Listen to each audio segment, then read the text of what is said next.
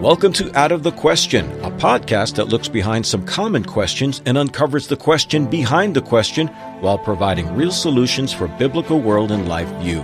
Your co hosts are Andrea Schwartz, a teacher and mentor, and Pastor Charles Roberts.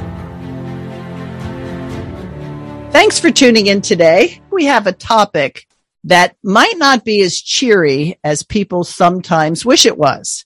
I'm talking about the promises of God. It is quite easy to Google promises of God and get a long list of very encouraging and uplifting perspectives on the Christian life. But a promise is a commitment to keep one's word. And the Bible is full of promises that are not all that positive if you are on the wrong side of obedience. So the question being posed today is this. Do you really want God to keep all his promises? Charles, I'll let you start off. Well, I think the answer is, of course, yes, I do, as long as they're the ones that I like, you know, uh, and that's something missing, I think, from a lot of uh, Christian discussion and understanding of the topic of blessing and promise is the covenant structure in which God interacts with his people and has from the days of Adam and Eve. And of course, uh, folks in our camp have done stellar research and having this discussion about the covenantal nature of God's relationship to us because this is what is given to us in scripture. And one of the places where we find this being talked about is in Deuteronomy chapter 28. And that whole chapter, it's a presentation by Yahweh, God, to his people, Israel, the old covenant church, in which he's telling them, I will bless you for this obedience. Part of the, the way that I'm relating to you and that we're interacting with each other is that uh, you do what uh, the law requires. This is my standard of living, and I've given this to you out of my love and concern for you as my people. And these blessings will, you won't be able to num- number them. But like everything else in life and in, in terms of the covenant, there are penalties and there are consequences if you violate the terms of the covenant and if you violate the law. And, you know, we all maybe, maybe not um, explicitly, but implicitly, we would all say we want the blessing of having a, a law abiding society. We want the blessings of law and order, but we don't want the consequences for ourselves if we break the law. Um, no, nobody likes getting a speeding ticket, uh, insofar as you live in a place where they actually give those out anymore but you know, we recognize that there are consequences for violating the law in, in any sphere because every sphere has a law order. You are answerable to some body's standard of right or wrong, and it, you just don't escape the positive side and the negative side of that. So uh, I think I was a little bit facetious at the beginning, but I think there's a certain point to it that, oh yes, we, we are ready for God to be good on his promises as long as we don't have to face the consequences of when we violate his law. Right. So I think it's fair to say that a covenant is based on promises that whatever mutual agreement there is, like when I go and I purchase a car and if I'm going to finance that car, I have an agreement, a covenant, a contract with the bank and the bank says, so long as you make your payments, we're good. But if you go a certain amount of time and don't make your payments, we're coming to get the car. Everybody loves the fact that they got the loan maybe, or maybe they wish they could pay cash, but let's say they're happy they got the loan, but they have signed an agreement that says there's a promise here that if you don't do what you agreed to do, there will be consequences. So you pointed out Deuteronomy 28. Leviticus 26 is similar to Deuteronomy 28. And the interesting part is if you were going to look at the list of blessings as opposed to the list of curses or judgments for failing to do it, the second category far outweighs the first numerically in terms of how God will judge. But I did a search and I remember having books and you could, you know, send gift books, the promises of God. Those books and, and those search results rarely tell you how God is going to keep the sanctions that he promised if obedience is not part of his people's response. Yeah, that same correspondence uh, in terms of the, what numbers outweigh the other is fa- is in Deuteronomy 28 as well, and it's quite striking. Uh, the first 15 verses, uh, 1 through 14 of Deuteronomy 28, deal with the covenant blessings that God's promising for obedience. But then once you get past verse 14, verses 15 to 68, it's quite a stretch. Uh, it is all involved with, okay, this is what's going to happen if you violate the terms of the covenant.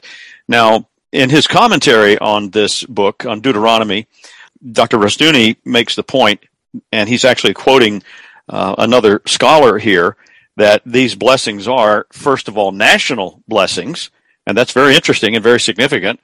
We always want to think that America is the city on the hill and, you know, God bless America and all the rest of it, and that's fine, but we have to ask do we deserve God's blessing? Have we, in fact, received God's blessing? But then, secondly, uh, the nature of these promises are material. They are earthly. They're not some floating around in the air, misty kind of thing. And then, thirdly, the promised blessings are conditional. And that's the key factor. They require faithfulness. And so, the idea of, that some people like to circulate in some evangelical churches that um, there's this sort of unconditional nature of God's promises. Uh, well, uh, uh you know, there's certain parts of that. I mean, obviously, God's love for His elect people is unconditional, and that it's based prim- uh, exclusively on His choice to love them from the beginning, not on anything that they would do one or the other. But in terms of once you get the covenant people together, the elect people of God as a family, as a church, then they are obligated to be obedient to the terms of the covenant, and it is nothing but conditional. I don't see how anyone could read the first five books of the Bible at least and not come away with the realization that there's the if then, the, conditional statement. So exactly. And I don't know exactly where the faulty doctrine of unconditional love comes from. You, you hear it, um, you know, in a description of the prodigal son and the father receiving him unconditionally. Well, at least the, the condition is the parable lays it out is he had to come back. The father didn't go out and kidnap him. So the, the son had to come back. So you would say, well, that was a condition of this because he specifically didn't go out to go find him. But the condition of even election was the condition that God chooses you. Right. So I think what we've done is, um, if the word is, I forget, it's escaping me right now, but when we make man the center of thing, anthropological ways of looking at, it, it may seem to us God's love is unconditional because we mess up so much and we ask for forgiveness and he receives our confession and he cleanses us and forgives us. But the condition even of that is to confess your sin. So it makes it so that people think they can get away with stuff. And that's why I think these devotional books on the promises of God um, says, when you feel this, do this. And when you feel depressed, do this. That we're going to hold God to what he said, but we're not going to hold ourselves to what he said. We have to hold ourselves to. Uh, to address a couple of things that you just said there, in my experience and observation, I think one of the sources of this non-biblical idea of unconditionality, if I can put it that way, comes from dispensationalism, especially as it relates to eh, the, the, the Jews and their part in their, that scheme of their eschatology. Because they're forever saying, you know, no, no, God's promise to Israel is an unconditional promise. That's simply not true. But the fact is, that promise was fulfilled. I believe it's in the book of Joshua, chapter 21, uh, the, the Lord rehearses in that book, in that chapter, the promises that were made and how each of them was fulfilled, past tense.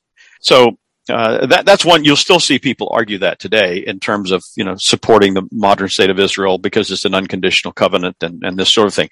Um, as I said, clearly that covenant has been set aside because the new Israel is the church of Jesus Christ. But even there, with the prodigal son parable that you referred to, is another interesting aspect of the conditionality. Yes, he had to come back, but there's a missing element that is not generally known, and I know this is not a study in that parable, but I, I think this is uh, applicable here. It would have been quite common in that village where that prodigal son came from and where his father and family lived that for him to demand his inheritance right up front the way that he did would have been an absolute scandal among the people. And they would have known clearly what he did and they, it, it would just been a, a, a non-person for having done this to his father. And if he dared show his face again in that village, he would have been attacked. He would have been stoned. They, you know, for him, for him to just stand outside the city limits and somebody see him there, knowing what his reputation was, he would have had a horrible time of it. And that's one of the missing elements about why the father ran to him. Because he ran to him so that if anybody was going to do anything to attack his son, they were going to have to attack him too. So he was going to provide that fatherly covering to his son. So this is a very, this sort of thing still happens in many Middle Eastern villages today, uh, primarily among Arabic speaking people. Um, where you, you, dishonor the name of the father or the family and you, you will be made to pay the price for it physically. So there's an interesting aspect there that it was the father who was willing to take the conditional punishment for his son, which we know how that uh, that plays out. But yes, indeed, the um, the pop evangelical, you know, um, inspirational booklets and uh, what was the one that was one popular a few years ago? The prayer of Jabez or something like that. You know? Yes, yes. It's it's all very positive. It's all there's nothing here for you but blessing and the the tenfold return and all the rest of it. But all of that divorced from its covenantal context.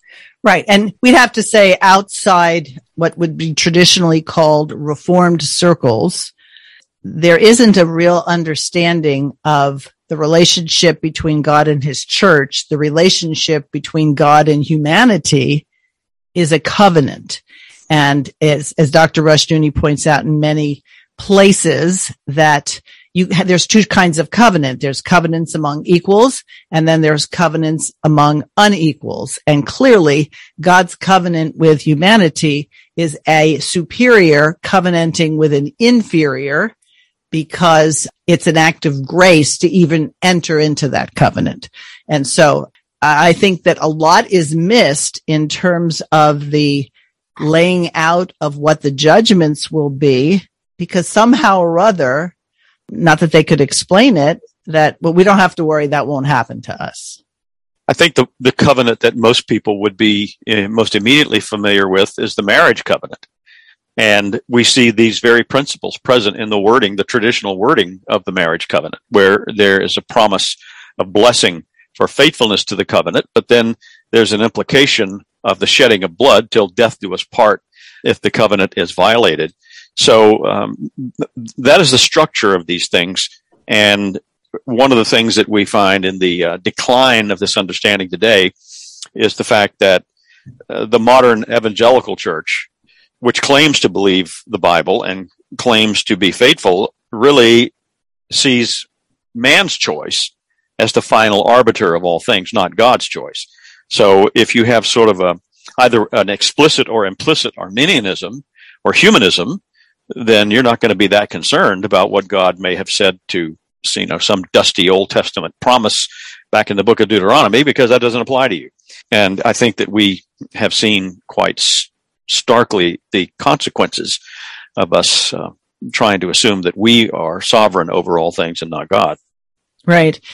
So you mentioned Arminianism. For those who may not be familiar with the term, it's the idea that man chooses the relationship with God and God only responds when man initiates, as opposed to the position on election and traditionally in the Reformed faith or the Reformed circles that would say God does all the initiating and we do the responding. One clearly puts the prerogative with God and the other puts the prerogative with man. But to go back to these promises, when God told Adam and Eve that the day they ate of that tree, they would surely die. If the charts that I look at, Adam died some 800 plus years after he sinned. But God still kept the promise because number one, Adam did physically die, but posterity inherited the death wish of Adam, the original sin. And so if we're looking at it in terms of, well, if God was going to do something, he would have done something immediately. Well, he did kick him out of the garden, but they still lived. They had kids. Their society and cultures were formed. But I think we put an artificial timetable on God's promises. What did he just forget that he said it? Well, and I think too, the realization that we are not following in the way that the Lord has ordained for his people, that we get distracted and sidetracked by the, the creeping um, humanism and unbiblical nature uh, of uh, a rebellious culture, we become blinded to the reality of both the both the blessings and the promises. I mean, everybody would rather have blessings than cursings, but if you are clueless about how the blessings can come to you, well, you're inevitably going to be dealing with the latter.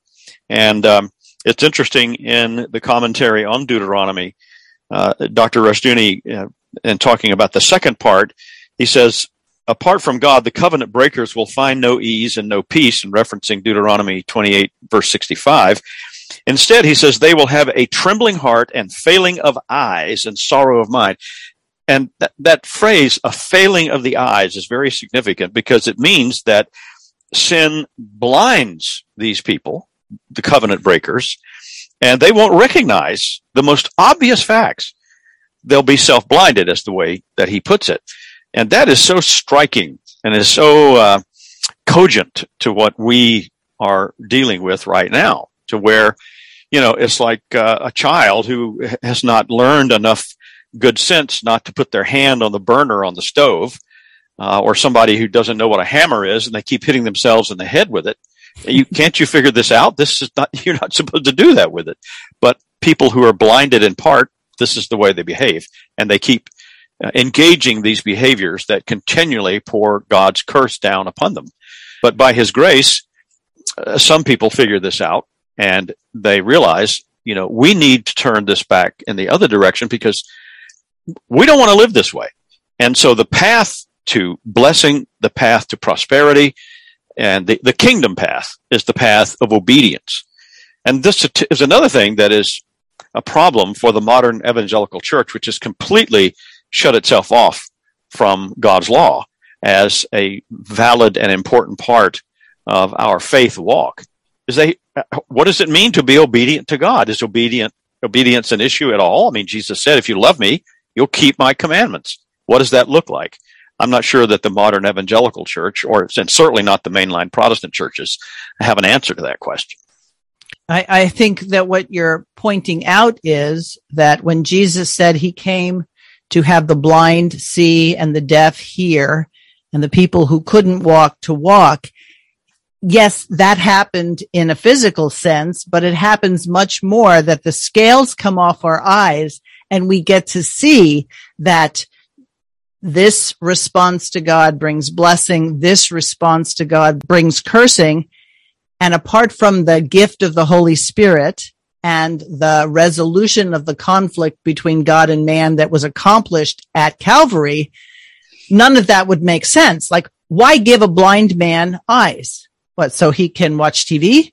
So he can, you know, notice how shoddy his clothes are compared to other people. No, we're given eyes to see and ears to hear for service.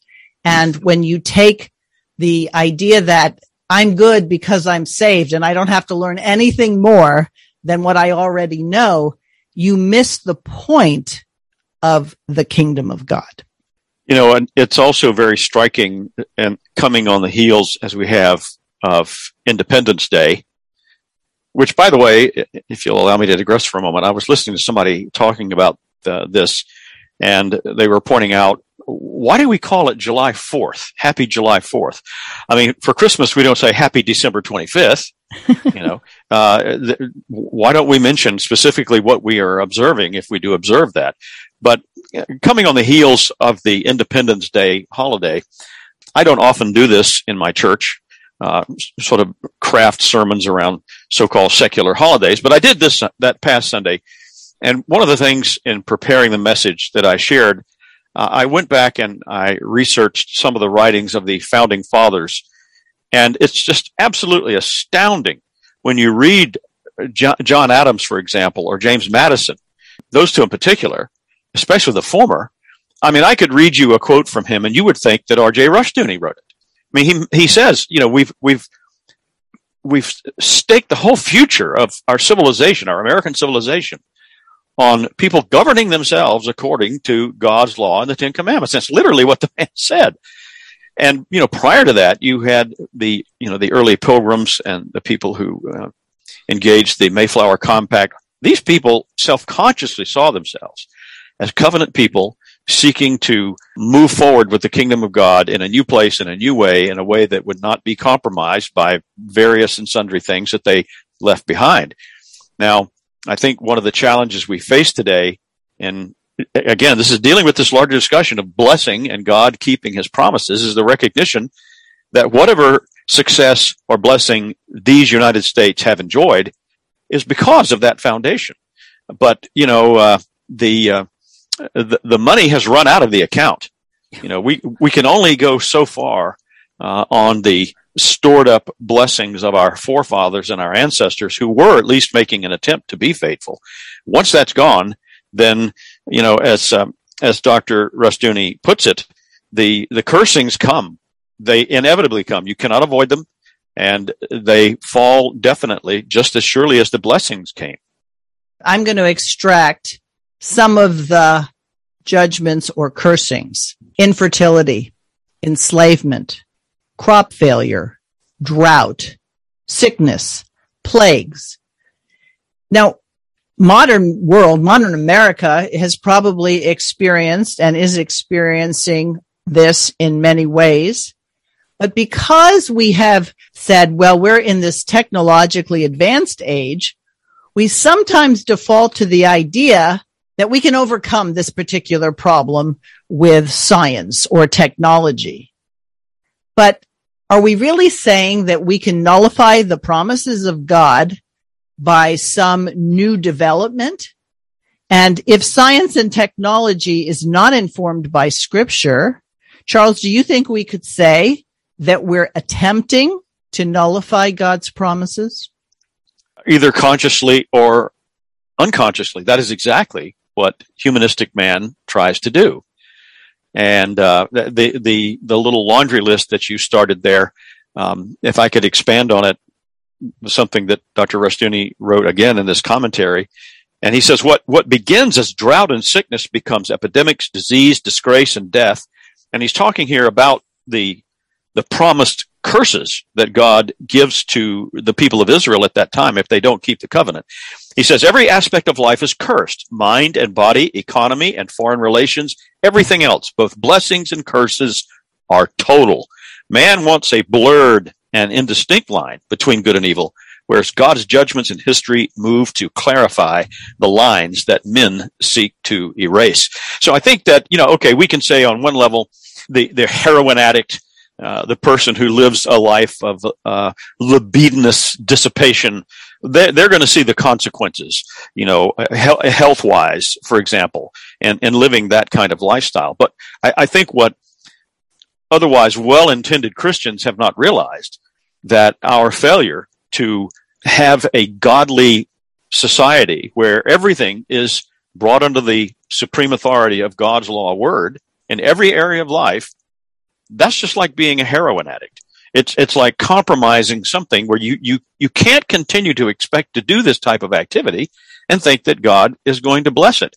And I don't know about you and any of our listeners, but it just sends me up the wall when every you know Independence Day, July 4th, you always have these well-intended people who want to sing God bless America and you know we're still the best country on the face of the earth. Excuse me? Do you realize what you're asking Almighty God to bless? I think it goes back to the idea of just personal salvation as opposed to national salvation. So when Jesus in the Great Commission, he says, disciple the nations. He doesn't say, get as many people as you can on the bus stop to heaven because we're just going to try to gather souls. No, he wants the nations. Psalm 2 says that the father is going to give the son the nations as an inheritance. So there are people who don't have that view who think, well, what's the point of being faithful? You know, I don't smoke, I don't chew, or I didn't fornicate, or I didn't do whatever. And yet I still live in a country where inflation is running rampant and we have wicked people in charge. Well, it's not that God hasn't kept his promises. It's that you're experiencing God's promises. Granted, you don't like them so much. So rather than point the finger and say it's the Democrats or it's the Republicans or it's the this or it's the that, we have to say, what have we done that has removed God's blessing? And then not go into the think that says, okay, well, I'll change if he changes. No, we change because it's the right thing to do, not putting a leash on God that says, okay, so I turned from this aspect of my life. Now you owe me this. He owes us nothing, but he does keep his promises. That's exactly right. He owes us nothing. He keeps his promises. And as the commentary reference I just quoted emphasizes, those promises will come. They are inevitable. And again, whether it's blessing or cursing, you can expect, you know, like the old TV series, you know, the guy said, you can take it to the bank. this is, this is what's going to happen. And time and again, people fail to realize, you know, okay, right. You're, you're not doing these sort of, uh, popular moral compromises, you know, bad language or fornicating or whatever, as you said. But what about, uh, to use the, the, the, language that our friend Pastor Joe Morecraft says? What about going out to vote and you throw the Bible outside the voting booth? You know, what are you saying to God when you do that? Um, and that's just one very visible area where I think that God's people have not kept covenant with Him. And uh, that can lead us all into another different discussion. But I think this is a crucially important question to ask on this very topic. I mean, okay, if we can point to, say, everybody in a community who, quote, have gotten saved, unquote, but yet we're still seeing signs of God's curses on us. Why? Where is that coming from? Well, maybe it's because there's something more than just personal salvation. As you said, and as Dr. Rushdoony pointed out in the commentary, and as clear in Deuteronomy 28, the covenant blessings and curses are national. You know, God's people are a nation. They're not just a bunch of separate individuals. And families are a unit. Churches are a unit. Governments are a unit of people. So the idea of uh, this sort of blatant individualism that is so prevalent and has been in American culture, uh, this is not known in Scripture. You are born into a covenant family. Uh, you're not born as a separate individual. And so I think it's high time that Christians realize that all these things have come upon us in these recent years, that God is trying to get our attention and that great blessing and hope lies in front of us if we will simply wake up and begin to obey God's law. So I've heard, and I'm sure you've heard, that people say, okay, this is fine and dandy. This just applies to Christians. But what if you're a non-Christian what about that? And it's this fallacious view that God has a different set of rules for Christians and non-Christians. I don't know about you, but whether or not somebody is a, of the Islamic faith or the Hindu faith or the Christian faith, we jump off a roof, we're going down. It doesn't matter if we believe we're not. The question is what's true. And so if we hold to the fact that God's word is true, it's true for believers and non-believers and the judgments of disobedience will be true for believers and unbelievers. And I can hear people going, wait a second. Jesus died on the cross to forgive our sins. That's true. But he didn't dissolve the law. The law still is binding. And we're blessed to the degree that with the aid and the um, ability of the Holy Spirit to obey, that we obey but he didn't create robots. It's not like I really want to disobey, but God's going to force me to obey. The difference in the true believer is that his heart of stone is replaced with a heart of flesh and he is becoming more and more someone who wants to obey and wants to figure out what will please his creator and savior. Yeah, and to the first part of your your statement there, the um, the Westminster Confession and the Catechisms point out that in Adam, all men sinned in him and fell with him in his first transgression. And so all people, regardless of, you know, what holy book they claim to believe or not believe, are in the same category. The only difference is that some of us uh, can point to the blessings of the Lord in opening our eyes to um, the reality of the situation and you know crying out for His mercy and uh, receiving it as He extends it to us. But the bigger issue is where do we go once we know about these things? Where, where, once we realize we have been put back into a right relationship to the Lord, do we just sort of sit in a, in a uh, a pleasure chamber and just be feel good about ourselves and that the fact that the Lord loves us and have no regard for any. No, that's not the biblical pattern.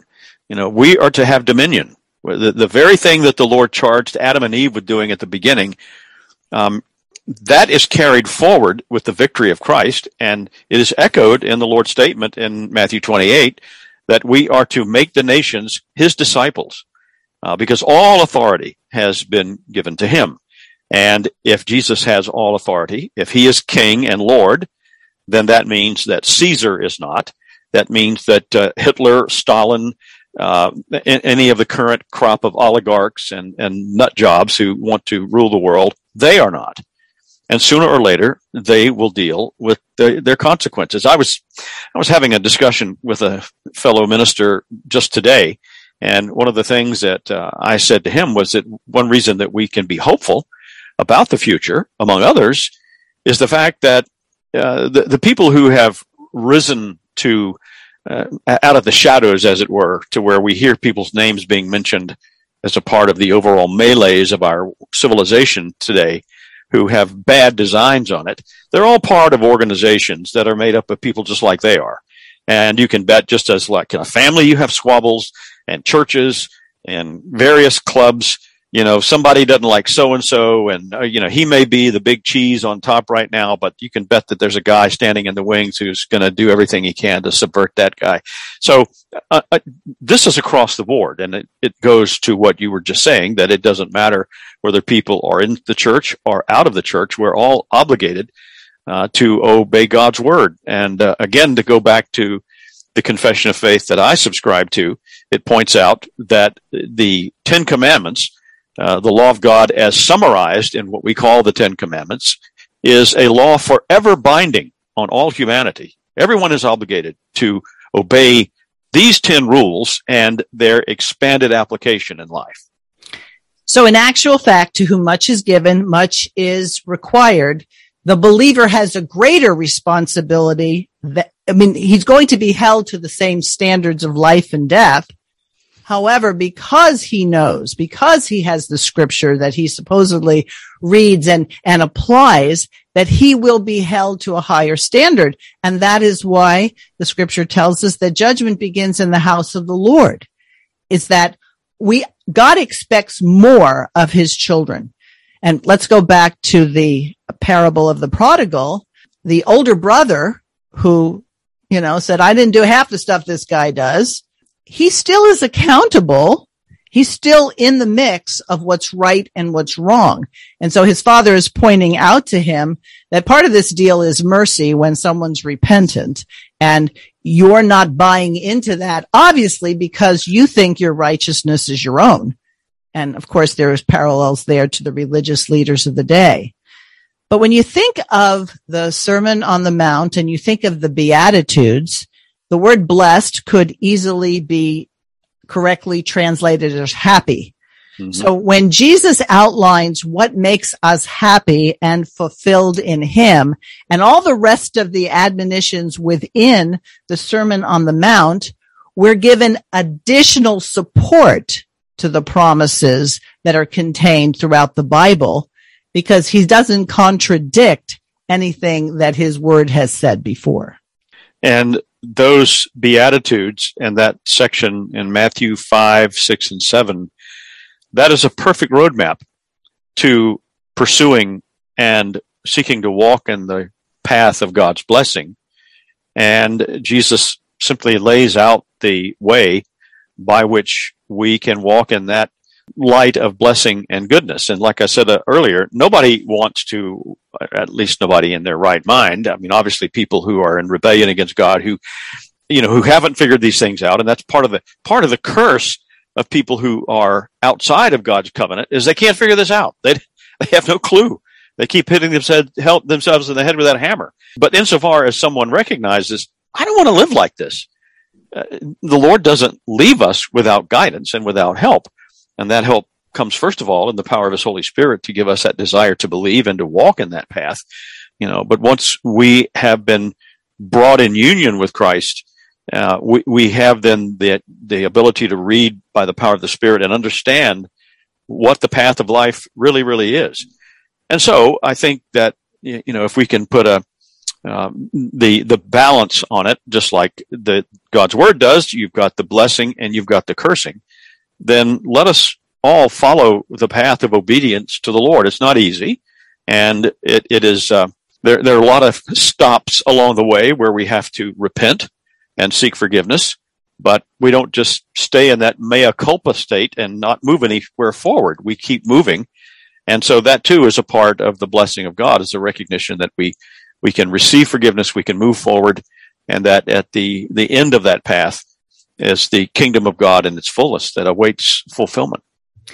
And I do think, Charles, that the tendency to eliminate the wrath of God and put the love of God with a modern connotation, because I would say that the love of God includes the wrath of God, is that we have failed to read clear messages, even in the New Testament, when Jesus says, I never knew you that you didn't do what I told you to do. And a lot of people will say, well, you know, personally, I gave a check to, you know, the local city team ministry. I helped feed the poor. That's not what he's saying. He's saying, I want you to represent me and don't wait for me to do it. I'm empowering you for you to do it. And so we have a bunch of people who probably like the idea that they'll be rescued as opposed to they're the special forces that God has left on the earth to carry out his will. Why give the church, the body of believers, a commission and, and, and promise that you'll succeed? And we have this defeatist idea that says, you know, we'll be lucky if we lose. And I don't know if you were alluding to it or not, but in many modern conservative so-called Bible believing churches today, the the rescue quote unquote is in fact the rapture. You know right. that that's what gets us out of this, and that is a decidedly unbiblical perspective on the unfoldment of God's blessing and God's cursing. You know that the structure of the covenant is meant to move God's people forward in time and in history toward the restoration of the creation and the the entire project that was to unfold with Adam and Eve. And Christ came and set that right, and now we pick up and move forward from there. So uh, this is another area that the, cur- the curse has been upon the church in embracing, you know, false teachings. It's interesting in uh, the book of Galatians where Paul is enumerating the the things that characterize pagan living. You know, people who are outside the kingdom you know, they're backbiters, they're liars, they're adulterers. He has this long list of things that uh, don't characterize kingdom living. But then he says, now the people who, I'm paraphrasing slightly, who live according to kingdom standards, they practice love, peace, long suffering. Those are the qualities. But you go back to the other one, and it's interesting. One of the, the several things that characterize cursed living, and at least in the New King James Version, I think the King James Version is translated as heresies. So it's not just these physical things like, you know, the, the carnal sins r- related to sexual immorality and things such as that, but the, the, the living according to the flesh also can consist of promoting and adhering to false teachings. And certainly the idea of, you know, that we'll be raptured off the face of the earth, that we have no more responsibility than to th- throw the lifeline and get many people saved as possible because the boat's going to be caught up in the air and we'll all be okay. No, that's not the pattern according to God's law. And again, it, as far as God's people are concerned, the Lord is patient. The Lord is waiting on his people, regardless of where they go to church, to recognize the covenantal nature of his relationship to us and that the path of blessing, the path of victory is the path of obedience to his law word. Somehow or other, we've made God a progressive parent who says, clean your room. He goes in and notices that his son has not cleaned his room. He says, I really want you to clean your room, but you can still go to the party even if you can't. As a matter of fact, I'm going to get you a bigger, better room and I'm going to reward you for your disobedience. See, that's not really how they look at it, but they wouldn't live their life that way. The person who doesn't, or at least the person who doesn't do what he's supposed to do shouldn't be promoted. But this whole group mindset says we're going to be promoted. Yet if we look at what God has commanded us to do, we haven't done it. I, I don't think most people would practically live their life that way, but they expect God to. And that goes back to what Dr. Rushdoony was saying in the commentary uh, that men want the choice to be theirs.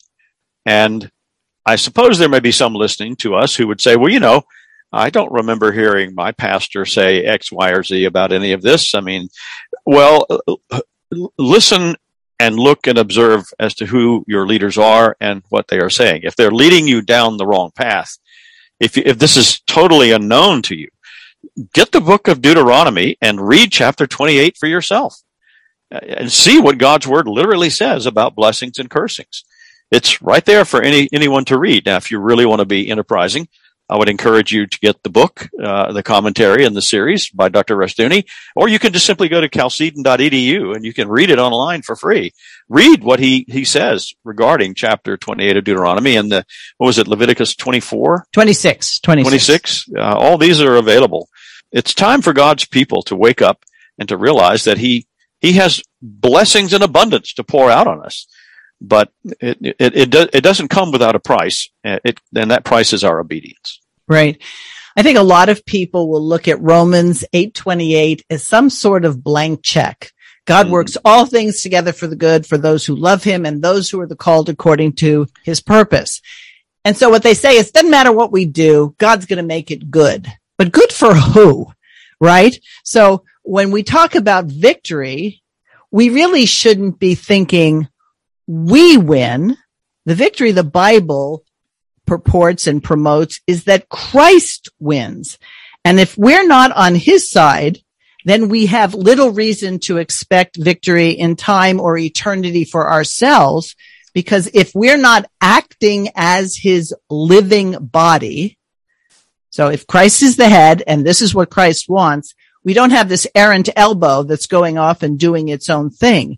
In other words, to be part of the body means to recognize who our head is and take every word that we read in scripture, whether it's in the first part that we call the Old Testament or the new part that we call the New Testament, it's all a command word. This isn't like, okay, this is a suggestion. This is if you feel like doing it. This one I'm really not sure about, but I'll go ahead and write it down anyway. It's all a command word. And you need to ask yourself, and, and this is something that's not easy to do when it comes time to make a decision or to have a perspective on something. If the question being put before you is not, does this honor God? Is this, when I do this or fail to do this, am I acting in obedience? Life becomes simpler in one sense, but it doesn't mean there won't be challenges that follow.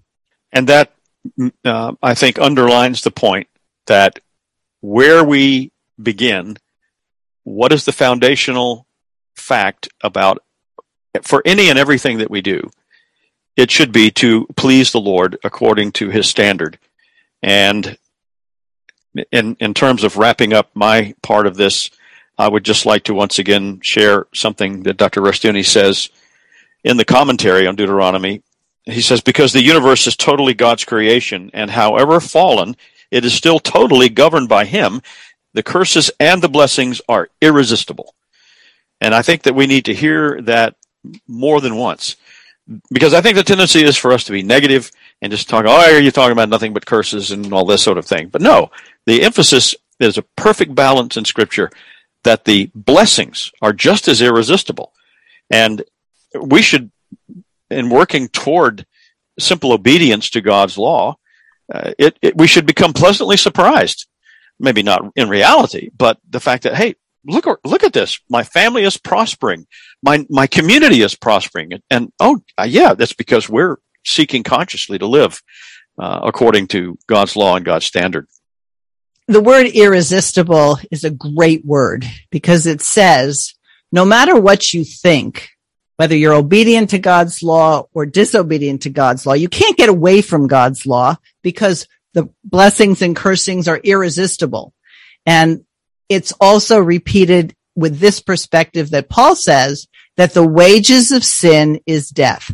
God pays the wages that he promised. But it doesn't just stop there. If we just stop with the wages of sin of is death, then that's kind of a bummer. But the gift of God is eternal life.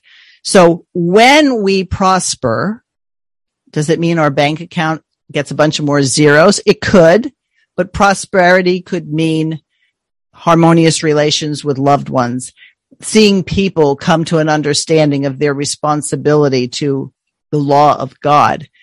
And so that's how we should measure it. But ultimately speaking, God sets the rewards. God sets the penalties and we'll be in better relationship to ourselves and others to the degree we say, that's what he said. And that's how we're going to live it out. Now, it's a challenge because when you start doing things right, it's not like the entire world receives you with joy and says, look, she's now obeying God and not being deceitful. Well, if you had a job that sort of made you more successful dollars and cents wise by being deceitful, you might lose that job if you're no longer willing to be deceitful. So we have to, as much as possible, have a heavenly perspective on this that says, he promises me he'll bless me. He's got me covered, but don't presume on the relationship. Make sure that we are living up to our part of the covenant. And I think that is uh, uh, an excellent point on which to wind up our discussion. And so we hope that our listeners are eager for God to keep his promises. Yes. And I'll say this, I always say at the end, you know, if you have questions or suggestions or, or things of that nature, contact us at out of the question podcast at gmail.com. But I'm hoping that there are some people listening who will feel disquieted after hearing what we discussed and says, well, what about this? And what about that? We really do hope that our discussions spur questions. And as you ask questions is a good, the fact that you have, I should put it this way, the fact that you have questions is a good sign. If you have no questions, it means that you erroneously think you've got this all settled and you got it all figured out.